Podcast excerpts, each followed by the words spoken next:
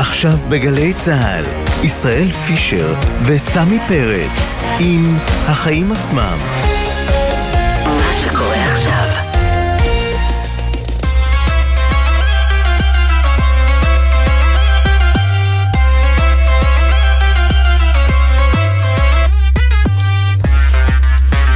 השעה שש ושלוש דקות, אתם מאזינים לחיים עצמם, התוכנית הכלכלית-חברתית של גלי צה"ל. אני סמי פרץ, לצידי באולפן, ישראל פישר. ערב טוב, ישראל.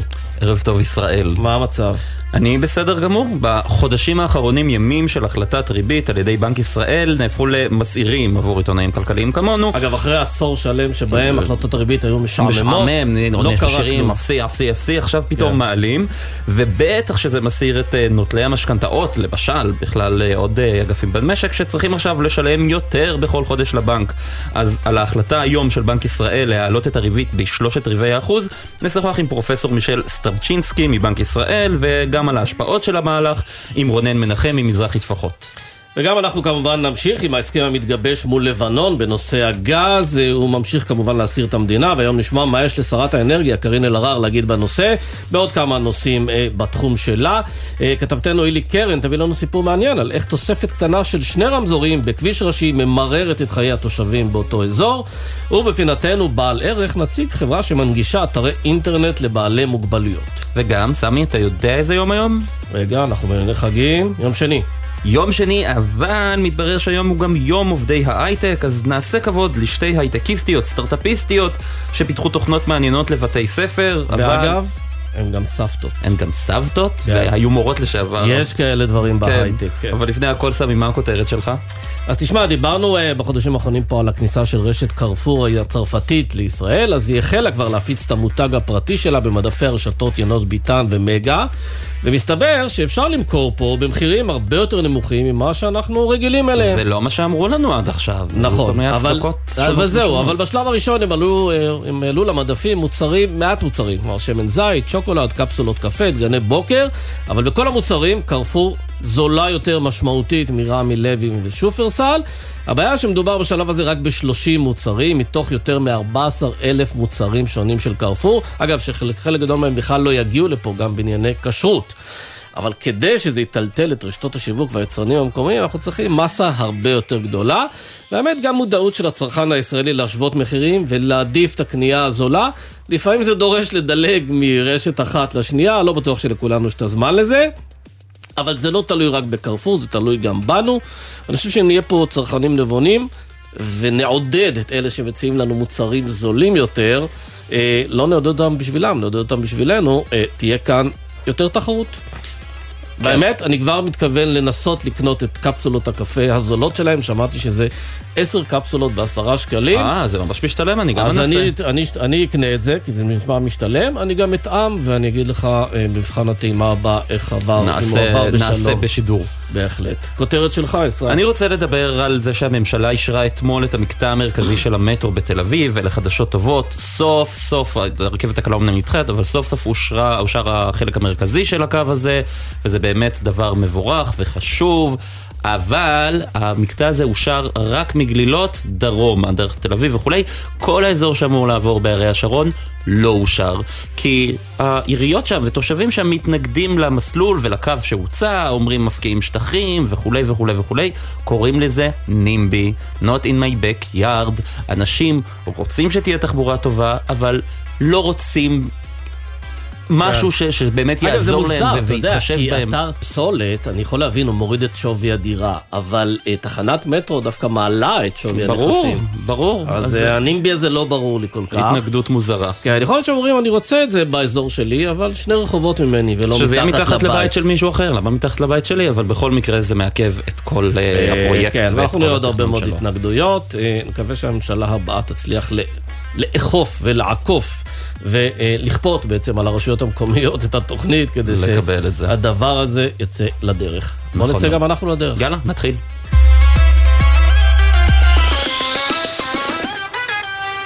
טוב, אז ההסכם אה, מול אה, מתגבש, מול לבנון, בנושא המים הכלכליים ומאגרי הגז, לאור האיומים של חיזבאללה, ממשיך אה, להסעיר את המדינה, ואנחנו נגיד עכשיו ערב טוב לשרת האנרגיה מיש עתיד, קארין אלהרר. ערב טוב לכם. אז מה את חושבת על ההתנגדויות הרמות שנשמעות ואפילו התבטאויות אה, של יושב ראש האופוזיציה למשל שהממשלה שתקום, אם תקום בראשותו, לא תכבד את ההסכם? אני אומר שמדובר בהתבטאות חסרת אחריות מכל מיני היבטים. א', זו התבטאות ששומרת את הנרטיב של ארגון חיזבאללה, וזה מסוכן, ואני אומרת שהדבר הזה מסכן את ביטחון ישראל.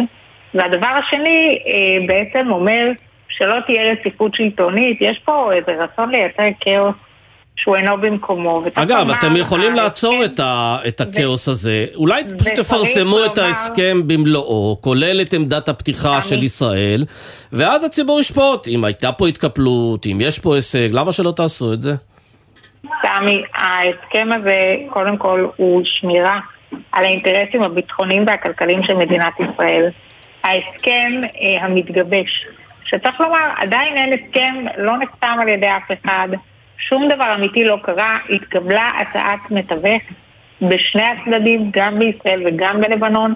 הדברים נבחנים, לא חתמנו על שום דבר, לא נלקח שום דבר, אה, אבל אני כן רוצה להניח בפני הציבור את העובדות הבאות. לראשונה ישראל תקבע קו מול מדינת עוינת, מדינת לבנון, שמה שחשוב לצורכי הביטחון שלנו יישמר, ולצד זאת אנחנו נקבל את הגבול על שטח המאגר שלנו. ואנחנו, ו... היו ויתורים של ישראל לציין, בתחום של צידון וקאנה? רק שנייה, ישראל, יש לציין שכרגע אף אחד לא באמת יודע אם יש שם גז, צריך להבין. לא היה שם אפילו לא קידוח אקספלורציה. יש כל מיני הערכות שונות ומגוונות. יש אינטרס ישראלי שתקום אסדת גז בצד הלבנוני, כי זה ישפר את המצב האנרגטי בלבנון בלי הסתמכות על איראן, וזה אינטרס שלנו להרגעת האזור כולו. כי יהיה להם משהו, אה, אה, אנרגיה משל עצמם. לישראל יהיה גבול ימי עם לבנון. אבל אני חוזר לשאלה, האם לפי ההסכם המתגבש, יש ויתורים לישראל? תראה, בסופו של דבר כשאתה אה, חותם על הסכם, כל צד בא עם נקודת פתיחה מסוימת, וההסכם, מהותו, הוא שאף אחד לא מקבל את מלוא תאוותו בידו. ולכן אני אומרת, בסופו של דבר, מה שמעניין אותנו זה האינטרס הביטחוני, שהוא נשמר, והדבר השני, שאנחנו לא נוותר על האינטרס הכלכלי שלנו. ואני שואלת אתכם, האם מה שמעניין אותנו הוא משולש בתוך הים, השטח הימי, או מעניין אותנו הגז שנמצא במאגר. אבל זה נראה, השרה אלהרר, שישראל רצתה בסיפור הזה יותר שקט מאשר אה, כסף או זכויות כלכליות, שאגב, יכול להיות שזה לגיטימי, אני אפילו לא טוען שלא, זה בטח כשיש מדינה שכנה והיא בצרות, אז לא רע לסייע גם לה. למה לא להציג את זה פשוט בצורה הזאת, שישראל מעדיפה שקט ביטחוני והתחזקות כלכלית של השכנה שלה מצפון? אני פועלת על פי האינטרסים של אזרחי ואזרחיות מדינת ישראל, לא על פי האינטרסים של המדינה השכנה. ואני אומרת לך שבהסכם הזה נשמרים האינטרסים הללו. יש אה, חוות דעת של הצבא, של משרד הביטחון, שאנחנו פועלים על פיהם, ובנוסף לזה, אנחנו לא חסרים בעניין הכלכלי. ישראל תקבל תמלוגים ותשמור על האינטרסים שלה. אתמול דיברנו כאן אה, בתוכנית עם חברת הכנסת אורית סטרוק מהציונות הדתית, שכתבה מכתב כן. לשר המשפטים גדעון סער, ובו בעצם היא אומרת לו, תפעיל את סמכותך כדי שלפני שההסכם הזה יעלה בממשלה, הוא יוצג, יונח בפני הכנסת, יוצג לחברי הכנסת. מה עמדתך בנושא הזה? עמדתי שהגענו למצב כל כך חמור, שבו ראש האופוזיציה חבר הכנסת בנימין נתניהו משתמש בסרטונים של חיזבאללה כדי להציג את עמדתו. ומכיוון שאנחנו נמצאים במצב כזה, אני לא בטוחה עד כמה הדיון יהיה ענייני ועד כמה לא באמת כל אחד ידבר מפוזיציה. אגב, ממה שאת לא יודעת, מה נתניהו בזמנו הציע ללבנון כדי להגיע להסכם? אני לא ראיתי שהייתה התקדמות ממשית לעבר הסכם. אני ראיתי שהיו דיונים, אה, והדיונים האלה לא הניבו שום דבר. אה, ואני אומרת לכם, בסדר? בסוף צריך לשים קץ לסכסוך הזה. צריך לדעתי גם לשמוט את הקרקע תחת הנאומים אה, אה, האלה של נסראללה, וצריך גם לתת מענה לאינטרס הכלכלי שלנו. תגידי, למה... ואת הדבר הזה אפשר לעשות באמצעות ההסכם. עכשיו, אני אומרת לכם, ואני אומרת את זה מראש, אף פעם זה לא יהיה מלוא הרצונות שלנו. זה טיבו של הסכם. השרה אלהרר, אה, למה אודי אדירי, מנכ"ל משרד האנרגיה לשעבר, ומי שהיה אחראי על השיחות בעצם מטעם הגורמים המקצועיים במשרד האנרגיה, התפטר מתפקידו? אודי אדירי, אה, שמתחיל עבודה חדשה, וזו ההזדמנות שלי אה, בתוכנית המכובדת שלכם להודות לו על השירות שלו גם כמנכ"ל משרד בחלק מהתקופה שלי כשרת האנרגיה וגם כיו"ר צוות המשא ומתן. אה, הוא מתחיל עבודה חדשה, הוא יצא לחופשה מיד אחרי אה, ראש השנה, והוא ידע שהוא לא יוכל להיות בעניין ברגעים הקריטיים של ההסכם, והודיע שהוא עוזב, ועדיין הציע את סיועו ועזרתו ככל שנידרש. כן. ואני א', מודה לו על העבודה שהוא עשה, וב' על הנכונות שלו להמשיך ולהיות שם. כן, אגב, אחת הטענות, אחת הטענות של האופוזיציה, זה שאנחנו נמצאים כן. כרגע... מה רצית רק להשלים? שמה?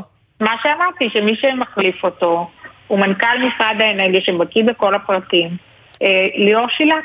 יפה, אז אנחנו שוב, אני רוצה לחזור על העניין הזה, אנחנו נמצאים בתקופת בחירות, ולמעשה כל דבר פה משמש כלי ניגוח מצד האופוזיציה, מצד הקואליציה, והשאלה למה לא להמתין עם ההסכם עם לבנון ולתת לממשלה הבאה לסגור את הסיפור, הרי הבחירות הן עוד פחות מחודש. אה, אני אומרת לכם שאנחנו פועלים בשום שכל, אנחנו פועלים להבטיח את כל האינטרסים של כל אזרחי מדינת ישראל. הדבר הזה נגרר הרבה מאוד זמן. ואני אגיד עוד דבר, אנחנו פועלים בצמוד לייעוץ משפטי לממשלה. שום דבר לא נעשה במחשכים, שום דבר לא נעשה מאחורי גבם של אנשי המקצוע. אה, אין פה עניין פוליטי, האמינו לי, יש פה עניין של דאגה אמיתית וכנה לאזרחי ואזרחיות מדינת ישראל. שאלה אה, בנושא אה, אחר, אה, חברת החשמל, חברה הממשלתית הגדולה בישראל, נמצאת אה, תחת אחריותך, היא פועלת כבר 14 חודשים ללא יושב ראש וחמישה חודשים ללא מנכ"ל. בשבוע שעבר את אה, אמרת שאת אה, תאשרי, תחתמי על מינויו של אה, מאיר שפיגלר אה, לתפקיד מנכ"ל החברה, את מתכוונת אה, לעשות את זה? אני אשמח אותך בוודאי. נפגשתי היום עם מר מאיר שפיגלר, אה, אני אחתום על המינוי שלו, הוא יהיה מנכ"ל החברה, צריך להבין את הדבר הבא. אה, כשהוא מונה, קיבלתי מכתב מאוד מאוד קשה, עם טענות קשות שאותן שמעתי גם מתוך נציגי החברה. ביקשתי לבדוק את הדבר הזה, הדבר נבדק על ידי כל הגורמים, לרבות היועצת המשפטית לממשלה והמשנים שלה, משהובהר לי שאין מניעה לחתום על המינוי מכיוון שלא נפלו פגמים מהותיים, כמובן שאני אחתום על המינוי ואחל בהצלחה למר שפיגלר בתפקידו. ומה את אומרת על כך שעוד אין יושב ראש לחברת החשמל? אתם הסכמתם, את ושר האוצר ליברמן, הסכים, הסכמתם על uh, אילן בירן, את חתמת, העברת את האישור הזה, אבל הוא תקוע. מה קורה עם זה? למה זה תקוע? Uh, צר לי שהוא תקוע, אני חושבת שחבל מאוד, אפשר לסיים את העניין הזה. אה, ואני כמובן אה, קוראת לשר האוצר אה, לפעול במהרה על מנת לאשר את המינוי. להבנתך למה הוא לא מאשר את המינוי? זה תצטרך לשאול אותו. אין סיבה מהותית לאישור המינוי. אני חושבת שבאמת יש מקום, אגב, אילן בירן מקובל גם עליו, הוא פנה ביחד איתי ליועצת המשפטית לממשלה, הוא חתם עליו, כן. ועדת גילאור אישרה אותו. אה, אני כולי תקווה שהעניין יסתיים בימים הקרובים. כן, השרה אלהרר, שאלה אחרונה לסיום. אה, אירופה חווה משבר אה, אנרגיה חמור כתוצאה מהמלחמה באוקראינה, מדברים שם על חורף שהולך להיות מאוד מאוד קשה. קיבלתם פניות מממשלות אירופאיות לייצר איזשהו מסלול מקוצר לאספקת גז למדינות אירופאיות? לא מסלול מקוצר, קיבלנו בקשות שונות ממספר מדינות לייצוא גז.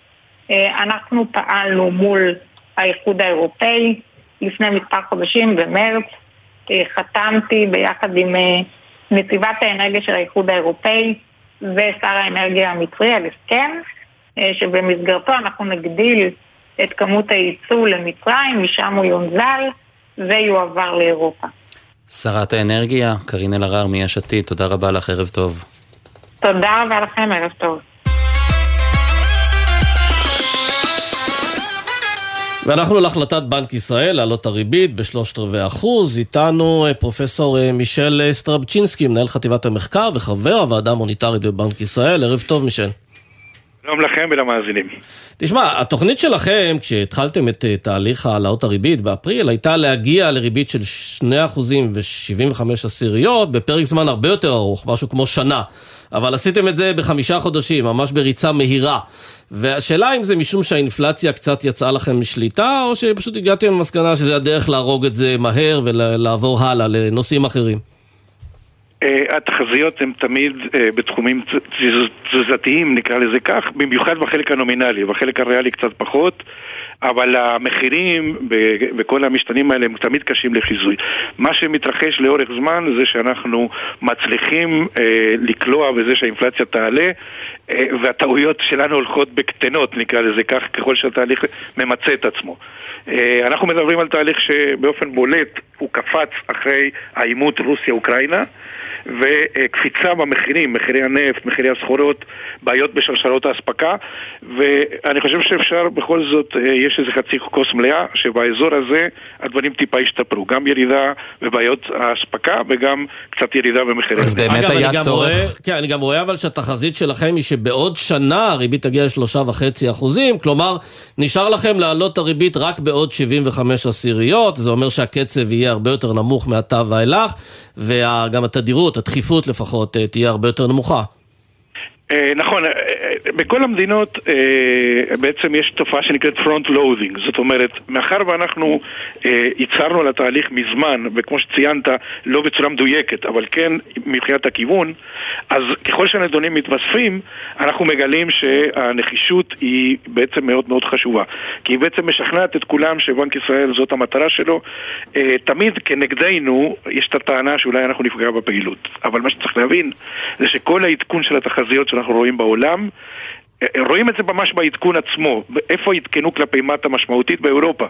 זה לא סיפור של הריבית, כי באירופה לא העלו את הריבית כל כך משמעותית כמו בארצות הברית. זה הרבה יותר סיפור של המלחמה, של העימות, של ההשפעות על משבר האנרגיה וכיוצא בזה. למזלנו, ההשפעות האלה על המשק שלנו, באמת שאנחנו לא רואים אותם אז, במספרים. אז מה היו הסיבות, אתה יודע, לפני uh, פרסום uh, הריבית, היו הערכות שהיא תהיה בין חצי אחוז לשלושת רבעי אחוז, והלכתם על הרף העליון של התחזיות באמת של שלושת רבעי אחוז. מה היה הצורך להעלה- להעלאה כל כך חדה יחסית בריבית uh, החודש?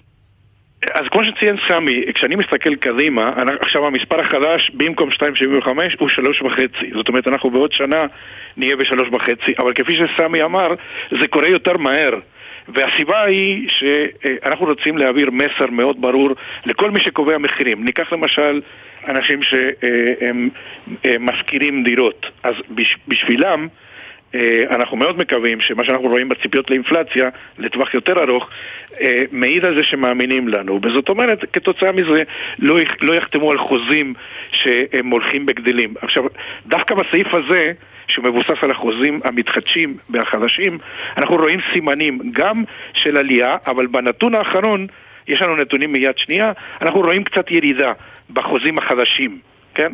זה עדיין לא מעיד כלום על המתחדשים, אבל על החדשים רואים קצת ירידה. אז יש לנו איזושהי תקווה שלאט לאט הדברים שלנו יתחילו לקבל ביטוי.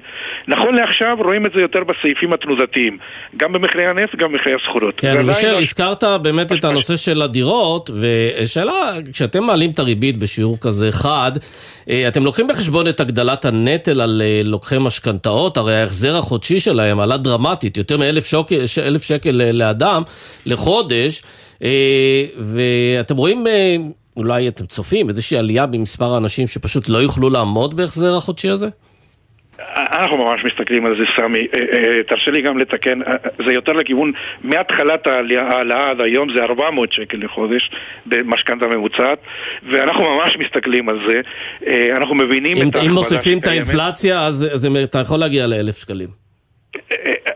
ההכבדה הזאת היא נלקחת בחשבון וזאת הסיבה שבגללה ממש בהתחלה הצענו על התהליך בשביל מה? אנשים, זוגות צעירים שהם מוגבלי נזילות, אז הם ייקחו את המשכנתה צמודה ועם הריבית המשתנה. זה מוריד להם את התשלום החודשי, אבל מצד שני זה חושף אותם לסיכונים. לכן היה מאוד חשוב שהם יבינו מלכתחילה את המידע. עכשיו, עשינו עוד מהלך נוסף, אנחנו מנגישים את כל הנושא של מחירי המשכנתאות לציבור, כדי שלאנשים יהיה הרבה יותר מודעות. איגוד יועצי. המשכנתאות למשל כבר מזהיר שמשקי בית רבים מגיעים למצב שבו 40% מההכנסה שלהם, שזה תחום מסוכן, מגיע, יוצא על אה, תשלומי אה, ריבית, על משכנתה בעצם, אה, וזה כבר תחום אה, שמתחיל להדאיג ולהיות מסוכן אה, לראייתם. אז אלה הסיכונים שסמי דיבר עליהם, שאנחנו עוקבים אחרי זה בצורה מאוד מאוד מדויקת. אה, אנחנו א' רואים את התופעה שאמרת, שיש קצת עלייה בתחומים האלה, אבל ב', צריך להגיד גם את הנתונים. אחוז הכשל, אחוז הפיגורים הוא רק חצי אחוז, כן? זה, זה מדובר על מספרים קטנים. זה עדיין לא אומר שזה לא חשוב, ואנחנו לא צריכים להסתכל קדימה ולשקול את כל הנושא הזה, אה, אבל צריכים גם לזכור שהצעדים בישראל הם מאוד שמרניים. המספרים האלה שאתה הזכרת במדינות אחרות מגיעים למספרים הרבה יותר גבוהים. כן. זאת אומרת, מרשים להם לקחת אה, אה, חלק יותר ניכר מההכנסה, ב- וגם בנושא של מה שנקרא loan to value, זאת אומרת, כחלק מערך הדירה, כמה אתה יכול לבקש הלוואה, גם שם אנחנו מאוד שמרניים. כן, אבל עדיין רואים שיש עלייה גם בערך הנכס להלוואה, ערך ההלוואה לנכס, וגם אה, בחלק ההלוואה מתוך סך ההכנסה של משק הבית, הכנסה הפנויה. ראיתי את זה בדוח היציבות הפיננסית אה, שלכם. אני רוצה רק אה, לסיום לשאול אותך על העניין של אה, ההיחלשות של השקל, אה, שלושה שקלים וחמישים ושבע מול הדולר, כמעט נגע בשלושה שקלים ושישים אגורות. זה אומר שאתם כבר לא צריכים להתערב בשוק המטח, והשאלה אם זו התפתחות טובה, או שיש פה גם איזו סכנה שהיבוא יתייקר ועוד עוד זה לחץ על האינפלציה.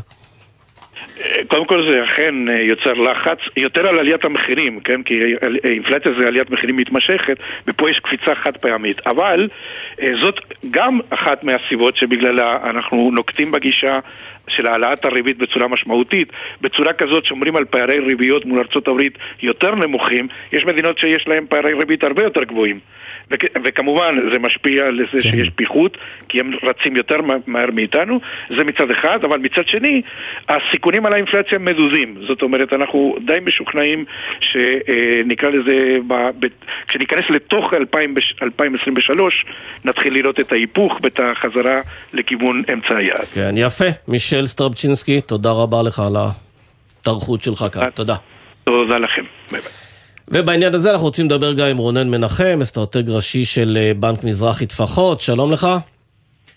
שלום ישראל, שלום סמי, מה שלומכם?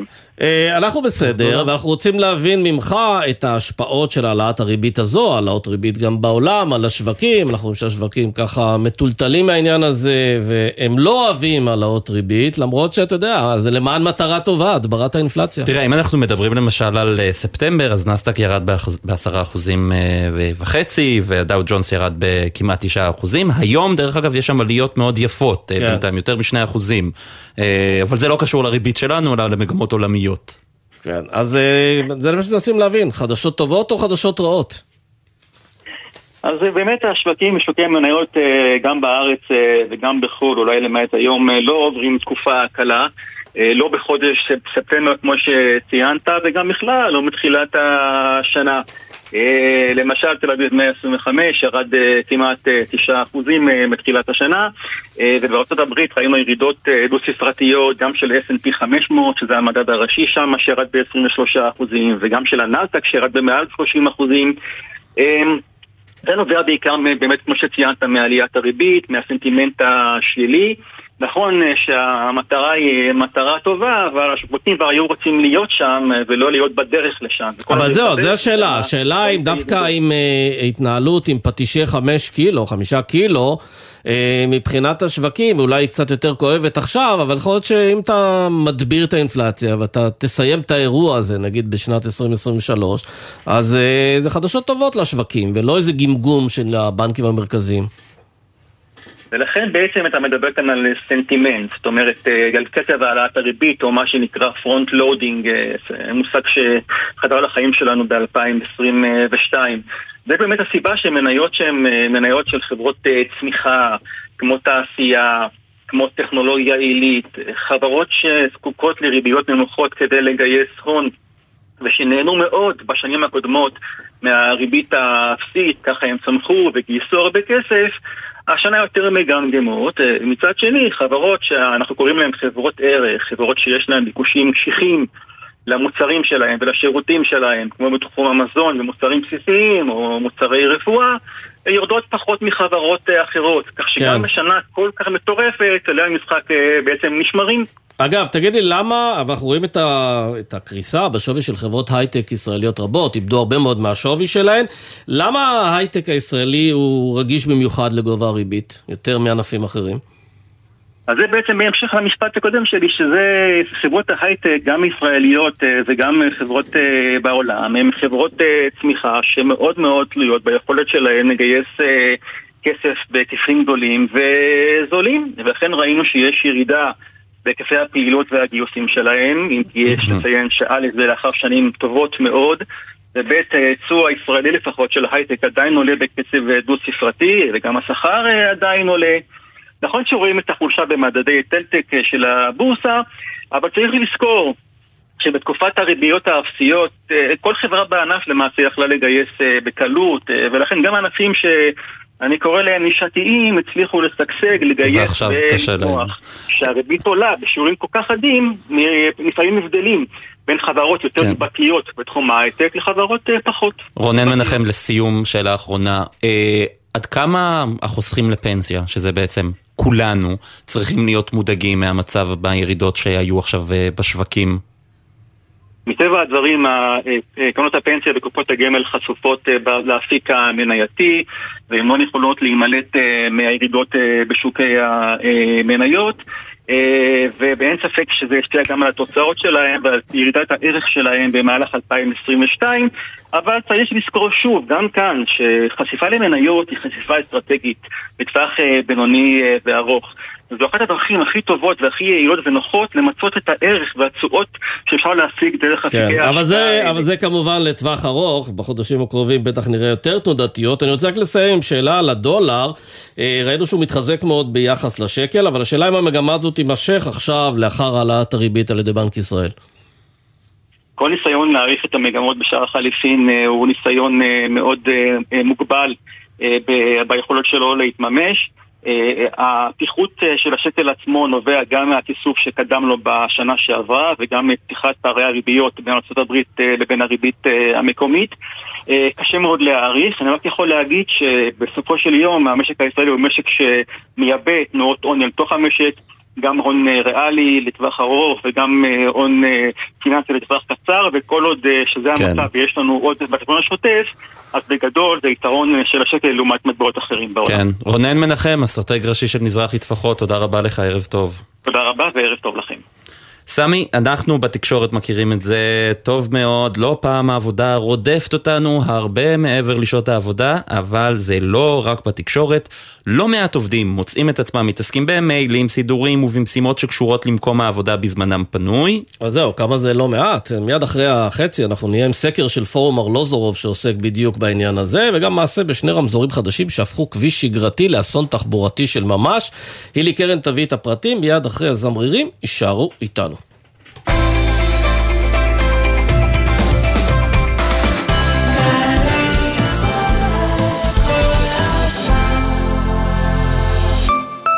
תגידו, לא נמאס לכם לשמוע על עוד תאונת עבודה במפעל? לא נמאס לקרוא על עוד עובד שנהרג באתר בנייה?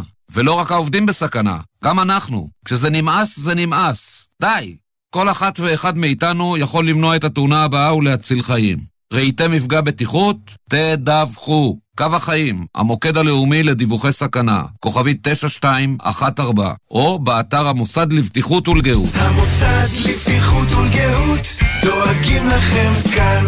עמיתי מועדון חבר, כל דגמי סובארו בהטבות מיוחדות בשבילכם, עד 28 באוקטובר. לפרטים חייגו כוכבית 8545, או ייכנסו לאתר מועדון חבר. חבר זה הכל בשבילך. ייי, חגי תשרי! בואו להיות תל אביבים לכמה ימים ולחגוג איתנו את השנה החדשה. מגוון הטבות במלונות, במוזיאונים ובסיורים עירוניים. למידע ייכנסו לויזית מקף tlv.co.il שלום, ניר ברוידה, מנכ"ל בינה, הבית של היהדות הישראלית. אני מזמין אתכם לחגוג איתנו את חגי תשרי. באתר בינה מחכות לכם להורדה ערכות פעילות מהנה לחגים, לבית ולמשפחה. הצטרפו אלינו להתכנסויות יום הכיפורים בבתי בינה בארץ ובהודו, למפגשים של לימוד והתבוננות אישית וקהילתית. פרטים והרשמה באתר בינה. חג שמח! צעדת ירושלים חוזרת בענק! בואו לחגוג ולצבוע את העיר במסלולי בוקר מרהיבים, הפנינג חגיגי, מצעד צבעוני וססגוני, מופעים ופעילויות לילדים, וגם הפרויקט של רביבו. יום חמישי, י"ח בתשרי, 13 באוקטובר, חול המועד סוכות. להרשמה ופרטים נוספים, היכנסו לאתר עיריית ירושלים. אילנה, את יודעת מה קורה אם יוצאים? מגיעים למקומות נפלאים. אז זה בדיוק מה שנעשה בבטבע שלנו, הסכת חדש למטבעי לכת. הצטרפו אלינו ותמצאו איתנו שבילים נסתרים, תעלומות ארכיאולוגיות והשראה לטיולים הבאים. כי לדעתנו, חוויית טיול טובה יכולה להתרחש בכל זמן, ולא רק בסופי השבוע. אז קדימה, הביאו נעליים טובות ולפחות 4 ליטר סקרנות. בטבע שלנו, עם אילנה בנימין וגיל טבת. עכשיו, ביישומון גלי צה"ל, או בכל מקום שאתם מאזינים בו להסכתים שלכם. עכשיו בגלי צה"ל, ישראל פישר וסמי פרץ עם החיים עצמם. חזרנו, וכמו שהבטחנו לפני ההפסקה, אנחנו נדבר הרבה מאוד על עבודה. אני באופן אישי יודע שעבודה באמת רודפת אותי הביתה, וזה רודף אה, יותר ויותר אה, אנשים אה, מהציבור הישראלי, כך לפחות עולה מסקר העבודה של פורום ארלוזרוב. עמית בן צור, מנכ"ל פורום ארלוזרוב, ערב טוב. טוב. אז מה, מה הממצאים שגיליתם בסקר? ממצאים מאוד מטרידים. אה, כמו שאמרת, העבודה רודפת אחריך הביתה, אבל כנראה שאתה לא היחיד. אה, בדקנו את זה בכל האוכלוסייה בישראל, יהודים, ערבים, חרדים, חילוניים, מגיל 18 ומעלה, ומצאנו שבהשוואה לנתונים של סקר דומה שנעשה ב-2016, בנתונים הנוכחיים הייתה עלייה של 80 אחוזים במספר הישראלים שמדווחים שהם עובדים לפחות פעם אחת בשבוע על חשבון אז בואו נפרק את זה, שלהם. כמה מהמשיבים בסקר אמרו שהם עובדים לפחות uh, פעם אחת בשבוע מהבית וכמה אמרו שהם עושים את זה בכל יום? אז בכל יום אה, דיווחו 20 אחוזים, זאת אומרת חמישית מהעובדים במשק מדווחים על זה שהם בכל יום עובדים על חשבון הזמן הפנוי שלהם ותוסיף לזה עוד כ-23 אחוזים שעושים את זה לפחות פעם או פעמיים בשבוע. זאת אומרת שאנחנו מסתכלים על מי שעושה את זה בכל שבוע, אנחנו מדברים על 43 אחוזים, כשב-2016 כשבדקו את זה אז, כששאלו את האנשים, הנתון הזה עמד על 24 אחוזים בלבד. כן, אבל תגיד, אומרת... עמית, יכול להיות שזה קשור אה, לעניין טכנולוגי. יש סמארטפונים לכולם, הם איתנו כל הזמן, ולכן החיים הפרטיים והעבודה מתערבבים כל הזמן. אה, והשאלה אם זה ההסבר, ולא איזו תובענות גדולה יותר של מעסיקים, נגיד. קודם כל, כרגיל המציאות מורכבת, והשיפורים הטכנולוגיים שמאפשרים לכולנו להיות זמינים בכל רגע, לא משנה איפה אנחנו על פני הגלובוס, ובטח אם זה בבית או בעבודה, תורמים לזה מאוד, והטשטוש הזה הוא מאוד משמעותי. והקורונה, שבה אלה שהיו יכולים לעבוד מהבית, צריך לזכור, זה לא כולם, פתאום טשטש את זה עוד יותר, כי היינו רגילים שאנחנו בבית ואין תחילת יום עבודה וסוף יום עבודה, וכנראה מה שקרה שהדבר הזה גלש גם אחרי שהקורונה נגמרה, אגב, בדקתם, בדקתם אם זה דו-סטרי? כלומר, האם אנחנו העובדים עושים יותר דברים פרטיים שלא קשורים לעבודה תוך כדי העבודה? כלומר, זה העבודה פולשת הביתה והבית פולש לעבודה? אז בדקנו גם את הדבר הזה, ובדקנו כמה מתוך העובדים שדיווחו על זה שהם אה, עובדים יותר על חשבון הזמן הפנוי שלהם, יכולים בזמן העבודה הרגילה שלהם, מה שנקרא, ללכת לכל מיני סידורים אישיים, לטפל בעניינים אגב, פרטיים. אגב, לא צריך ללכת, אתה יכול לשלם אה, חשבון אה, חשמל או ארנונה, אתה יודע, תוך כדי עבודה? מבחינתי ללכת זה אותו דבר, אז אתה יושב מול המחשב ורגע מטפל בדברים אישיים שלך בתור לקופת חולים או במשהו אחר שכולנו נדרשים לעשות את זה כל הזמן ואנחנו רואים שלא. זאת אומרת שדווקא העובדים שהגמישות שלהם לעשות את, ה, את הטיפולים השונים האלה במהלך יום העבודה הם אלה שאפילו דיווחו על עלייה יותר גדולה בעבודה על חשבון הזמן הפנוי שלהם. יש הבדל, אתה... אתם מצאתם כן. הבדל בין uh, רמות הכנסה, סוגי עבודות, גילים, uh, למשל, בשיעור כן. האנשים שם אמרו שהם עובדים מהבית? לגמרי. מה שראינו שהקבוצות שדיווחו על, עלי, על העלייה המשמעותית ביותר זה דווקא אלה בעלי ההכנסה הנמוכה יותר, עשירונים, העשירון התחתון ועשירונים 2 עד 5. ראינו שזה יותר קרה בבני 65 פלוס, למרות שבכל קבוצות הגילאים, כולל הצעירים. זאת אומרת, כששמענו בחודשים האחרונים, בשבועות האחרונים את זה, את התלונה, שדרך אגב חוזרת בכל משבר כלכלי, שהצעירים לא רוצים לעבוד והם אה, אולי עצלנים או בררנים יותר, אנחנו רואים שגם הצעירים, אנחנו מסתכלים על גילאי 18 עד 34, קפצו ב, אה, בדיווחים שהם עובדים על חשבון הזמן הפנוי שלהם, וגם בדקנו וראינו שיותר ויותר שכירים עושים את זה. זאת אומרת, אם היינו רגילים שמנהלים שזה אולי קצת יותר אה, טבעי, אבל בעיקר עצמאים שהעסק הוא, ה... הוא הם, הם העסק ואין להם אפשרות אחרת, עובדים הרבה יותר על חשבון הזמן הפנוי, אנחנו רואים עכשיו שיותר ויותר שכירים מדווחים על זה, וכשאנחנו מסתכלים על עוד קבוצות, בין יהודים לערבים, ליהודים אה, חרדים, אנחנו רואים שהקפיצה הכי משמעותית הייתה דווקא אצל יהודים חרדים, שמדווחים על עלייה משמעותית מאוד בעבודה שלהם על חשבון הזמן הפנוי. עכשיו, כן, טוב, אבל בטח... בכל זאת זו חברה שעוברת אה, מהפך, ואולי אפילו צריך לברך על העניין הזה, אבל כל הסקר אני... שלכם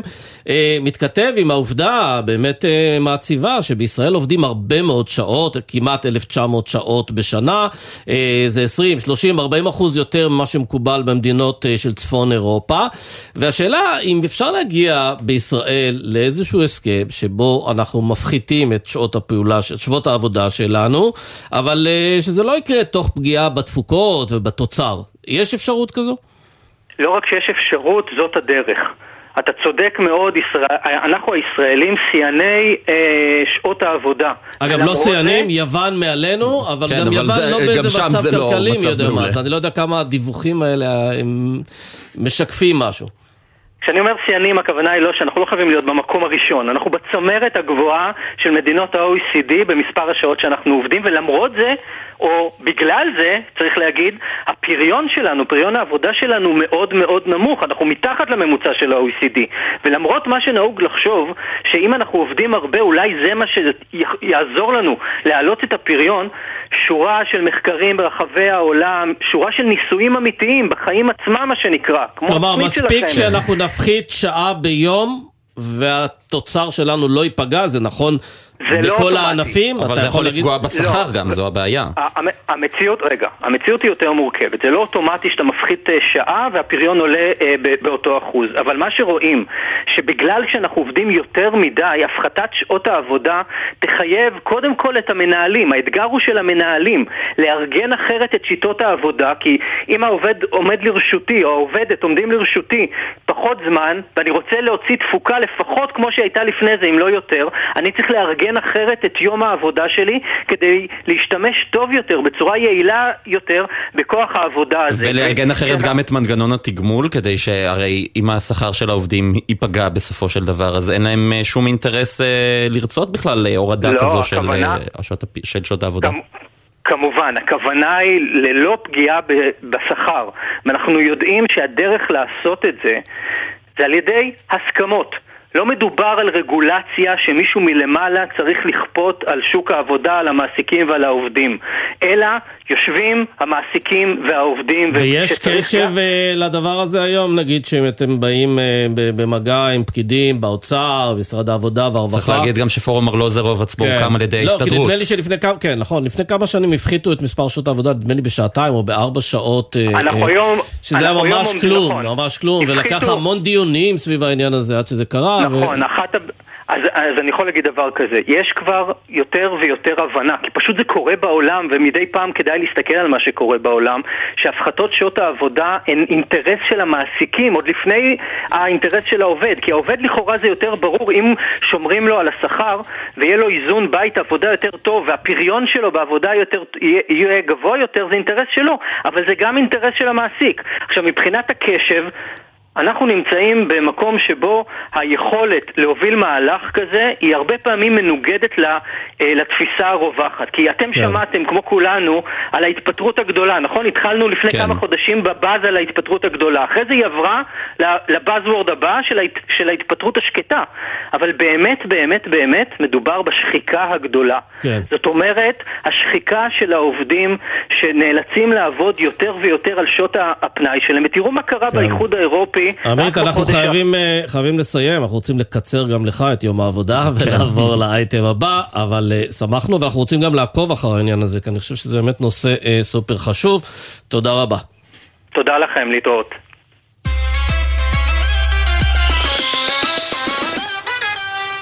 ובוא עכשיו אני אספר לך סיפור על שני רמזורים בכביש 444 ש... מאמללים את חיי התושבים באזור. הילי קרן, כתבתנו לענייני תחבורה, ערב טוב. ערב טוב, שלום. אז באמת אה, פקקים היא לא מילה זרה לאף אחד מאיתנו, אין אזרח אה, במדינת ישראל אה, שלא חווה על בשרו את הפקקים הנוראיים שרק הולכים ומחריפים בכל יום. אבל אם אתם חושבים שאתם סובלים, בואו תשמעו מה תושבי מערב השומרון מרגישים בשבוע האחרון. הם קמו לפני שבוע למציאות הרבה הרבה יותר אה, קשה מבחינת, של, מבחינת התנועה.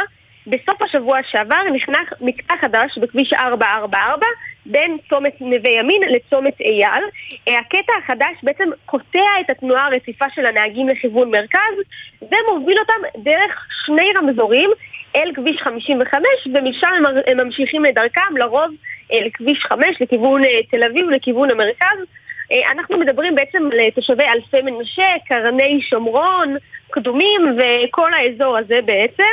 אה, הרמזור החדש גורם לפקקי ענק באזור. תושבים ששוחחנו איתם מספרים שהדרך שלהם לעבודה בכל בוקר התארכה פי שתיים ואפילו פי שלוש. אה, מספרים שהפקקים גורמים להם לחשוב אפילו על לנטוש את האזור, לעבור דירה. עד כדי אה, כך. כן, כן, הם מתכננים גם לעתור לבג"ץ בקרוב בעניין כדי לנסות לפתור את זה. ולא צריך גם להגיד שהפקקים וכל הזמן שאנחנו שורפים בכביש, כמובן שיש לזה השלכה ישירה על המשק, על הכלכלה. אף אחד לא יכול לבוא ולהגיד לבוס שלו בבוקר אה, היו פקקים, כי אנחנו יודעים מה, מה זה אומר פקקים, אבל פה מדובר באמת בסיטואציה מאוד מאוד חריגה. אה, לפי מה שאנחנו שומעים מהתושבים, הפקקים הנוראים האלה מתחילים להיווצר אפילו בשש בבוקר, אז באמת אין, אין אפשרות להתחמק מהם בכל שעה שאתם רק... את שוחחת עם התושבים, אה, באמת אה, אולי כדאי שנשמע מה הם כן, אומרים? בוא נשמע את, יונתן קוזניץ, שהוא חבר מועצה בקרני שומרון, הוא ממובילת המאבק הזה, שבעצם הוא מתאר לנו מציאות ממש בלתי נסבלת. כשתכננו את כביש 444, כלל לא התחשבו בכביש שלנו, כביש 55, ובכלל היה סינכרון אצל גורמי התכנון על איך נותנים פתרונות לנו. יש פה תחושת תסכול מאוד עמוקה, כולם מרגישים פה שנהיינו אזרחים סוג ב' בן לילה, כל המשתמשים של כביש 55, פעל להם זמן הפקק, וזה משהו שהיא לא מתקבל על הדעת, והתחושות פה הן תחושות מאוד קשות. הילי קרן, מה אומרים בחברת חוצה ישראל שהקימה כן, את המקטע הזה?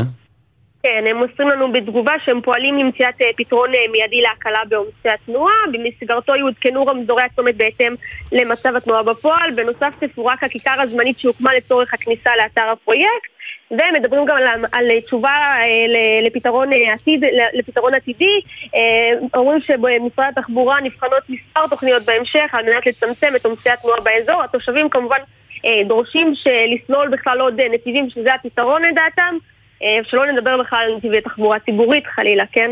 כן. הילי קרן, כתבתנו לענייני תחבורה, תודה רבה, ערב טוב. ערב טוב.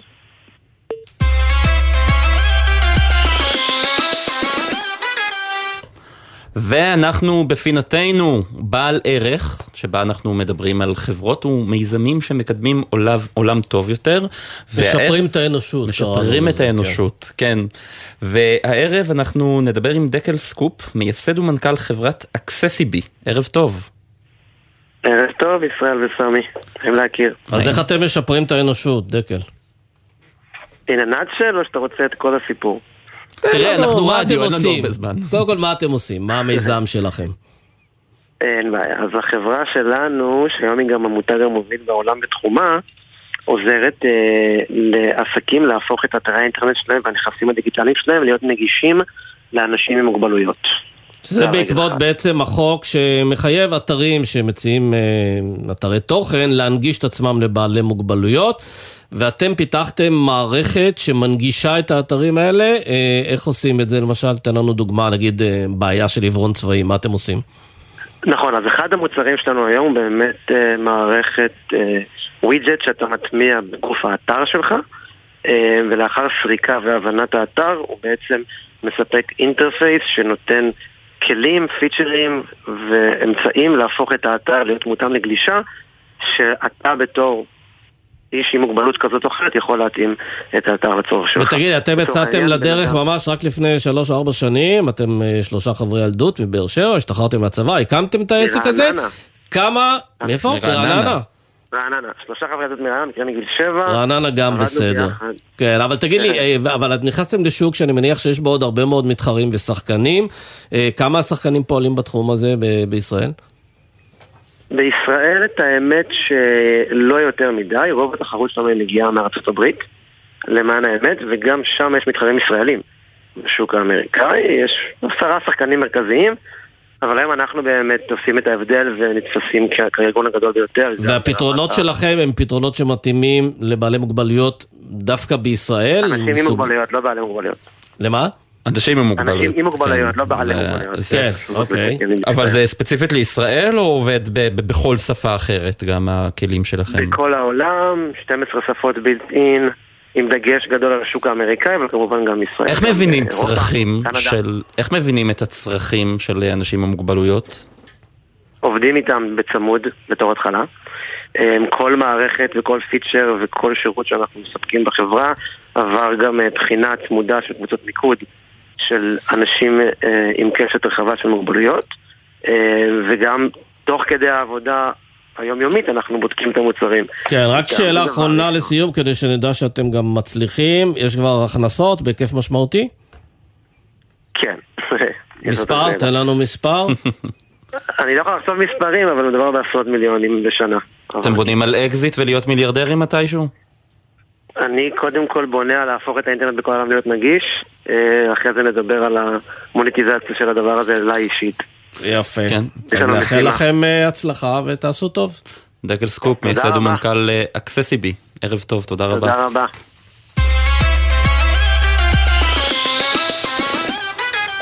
ועכשיו בואו נציין את יום עובדי ההייטק הבינלאומי. לא אבל- כל יום הוא יום של עובדי ההייטק? בישראל האמת היא שזה כל יום יום של עובדי הייטק, אה, אבל אנחנו נעשה את זה היום עם אה, שתי הייטקיסטיות. שאני לא חושב שהן מתאימות בדיוק לסטריאוטיפים אה, שאנחנו מכירים על עובדי אה, הייטק. צעירים על קורקינט שחיים בתל אביב, רווקים וכולי. נכון מאוד, אז פה, פה נראה לי שזה קצת שונה, נגיד ערב טוב לעדי זנד, מנכ"לית ממשק טכנולוגיות לימודיות. ערב טוב. עדי? כן, כן, אני ערב טוב, איתכם. כן. ונגיד ערב גם טוב. ערב טוב לדוקטור אה, שוני שמאס, שהיא סמנכ"לית חדשנות פדגוגית בחברת אה, הייטק חינוכית SpeakingPal. ערב טוב. שלום, שלום, ערב טוב. אז בואי, עדי, נתחיל איתך. אה, תספרי לנו קצת על עצמך, למה הגדרתי את, אותך כהייטקיסטית לא שגרתית? ראשית, אני אשת חינוך, יזמית חינוך, סטארט-אפיסטית ב-20 שנה האחרונות, אה, אבל אה, בעלת משפחה, אה, צמחתי במערכת החינוך. ולפני 20 שנה יצאתי לדרך של אה, להקים יזמויות חינוכיות. זאת אומרת, את היית אה, מורה, ומשם כן. עברת אה, אה, להייטק, מה החברה שלך אה, מפתחת? ממשק היא בעצם אה, חברה שמפתחת אה, בפלטפורמה ידידותית להוראה ולמידה, לשיפור איכויות של הוראה ולמידה, אה, בדרך חווייתית, משחקית, ובדרך מאוד מאוד ידידותית וקלה לשימוש. הלקוח שלכם עובדים- זה משרד החינוך בעצם, או שיש לכם עוד לקוחות? בממשק אנחנו למעשה עובדים על מספר פיתוחים ושיתופי פעולה, אחד שהמעניינים שבהם הוא אה, פרויקט שנקרא כלים שלובים, שהוא חלק מאתגר אה, סל של אה, עמותת בוגרי 200, אה, 8200 במשרד החינוך. אנחנו יחד עם חברת דלי, שגם היא מובלת על ידי נשים סטארט-אפיסטיות, חברנו יחד למצוא פתרון יישומי לשילוב מיומנויות חברתיות רגשיות בלימודי המדעים. שוני, גם את עברת לתחום ההייטק מעולם החינוך? כן, אני הייתי מרצה ב- גם באוניברסיטות וגם במכללות ללמד מורים ומורות ועברתי להייטק אה, מזמן מזמן לפי- לפני אפילו שהמילה הייטק היה באופנה. ומה המיזם שלך עושה?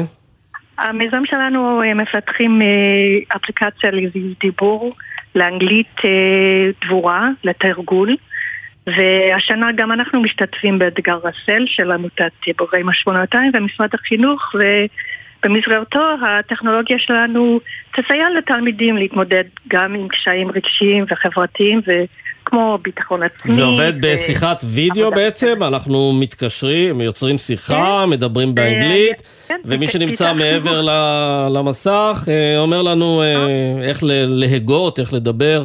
בדיוק, זה, נותן אה, לתלמיד פידבק מיידי על ההיג- ההיגוי שלו ועכשיו עם הרגשות אנחנו גם נותנים למורות גם אה, לתת אה, אה, איזשהו, ל- לראות איזושהי תמונה של הכיתה, מה הם מה עשו, מה הם עברו. אה, כמה עולה אגב לתת, השירות אה, הזה? סליחה? כמה עולה השירות שלכם? הוא מיועד לאנשים פרטיים או לגופים כן, יותר זה גם מוסדיים? פרטי אה? וגם אה, דרך ה... כאילו, אה, גם, גם כאילו לפי מוסדות, אפשר גם, גם וגם. וזה פשוט אה, נותן, ל, ל- נותן לבן אדם פידבק מיידי. וגם למורה לראות אה, ולתת שיעורי בית באנגלית דבורה, ש, שזה פשוט אה, ממש נחמד. לשתיכן יש אה, ניסיון רב גם בעולם הטכנולוגיה וגם ניסיון חיים רב. כשאתן מסתכלות על אה, מצבן של נשים בעולם ההייטק, מה אתן חושבות? אני חושבת שזה מאתגר. אה, אני חושבת שאם... אה, זה מאתגר, אבל אם יש חזון ולהט ומחויבות ואולי בעיקר מסוגלות לרוץ למרחקים ארוכים, אז מוצאים דרכים. אני חושבת שהמיוחד בעולם החינוך שממנו אנחנו באות, שתינו, שוני ואני, הוא שיש בו אפשרות לאימפקט רחב מאוד.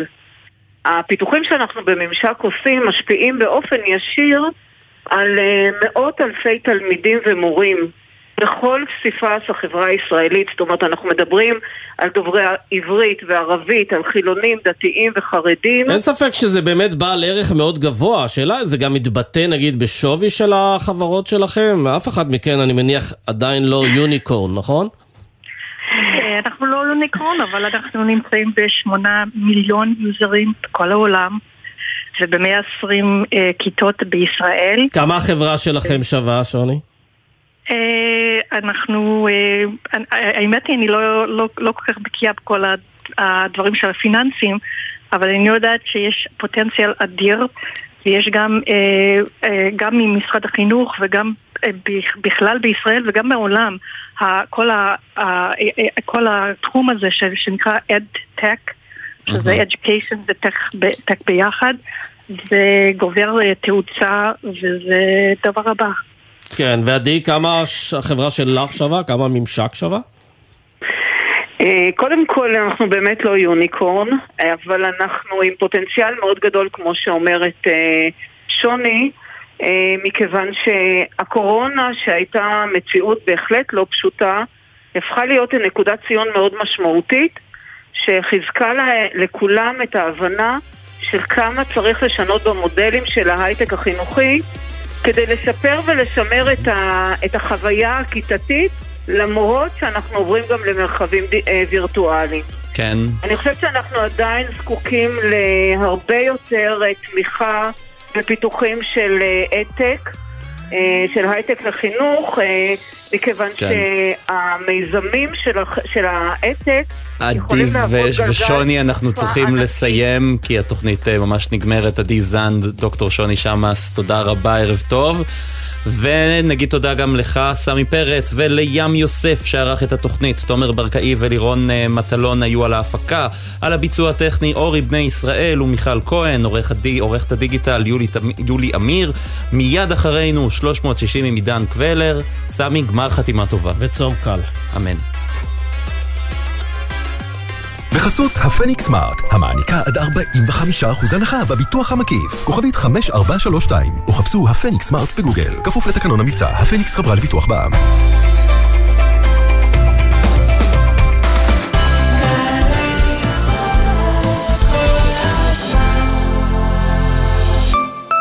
פסטיבל הסרטים הבינלאומי חיפה מזמין אתכם להצטרף לחגיגת קולנוע של פעם בשנה. סרטים זוכי פרסים מכל העולם מחכים לכם. מכירת הכרטיסים החלה. נתראה בחיפה, 8 עד 17 באוקטובר, סוכות. להזמנות, חייגו כוכבית 9300 או ייכנסו לאתר הפסטיבל. בא לי כבר קפה טוב כזה, אמיתי. בא לי כבר ארוחה טובה כזו, שורשית. בא לי כבר מוזיקה, מעיינות, ציורים מרתקים. קבלו, זה כבר קורה.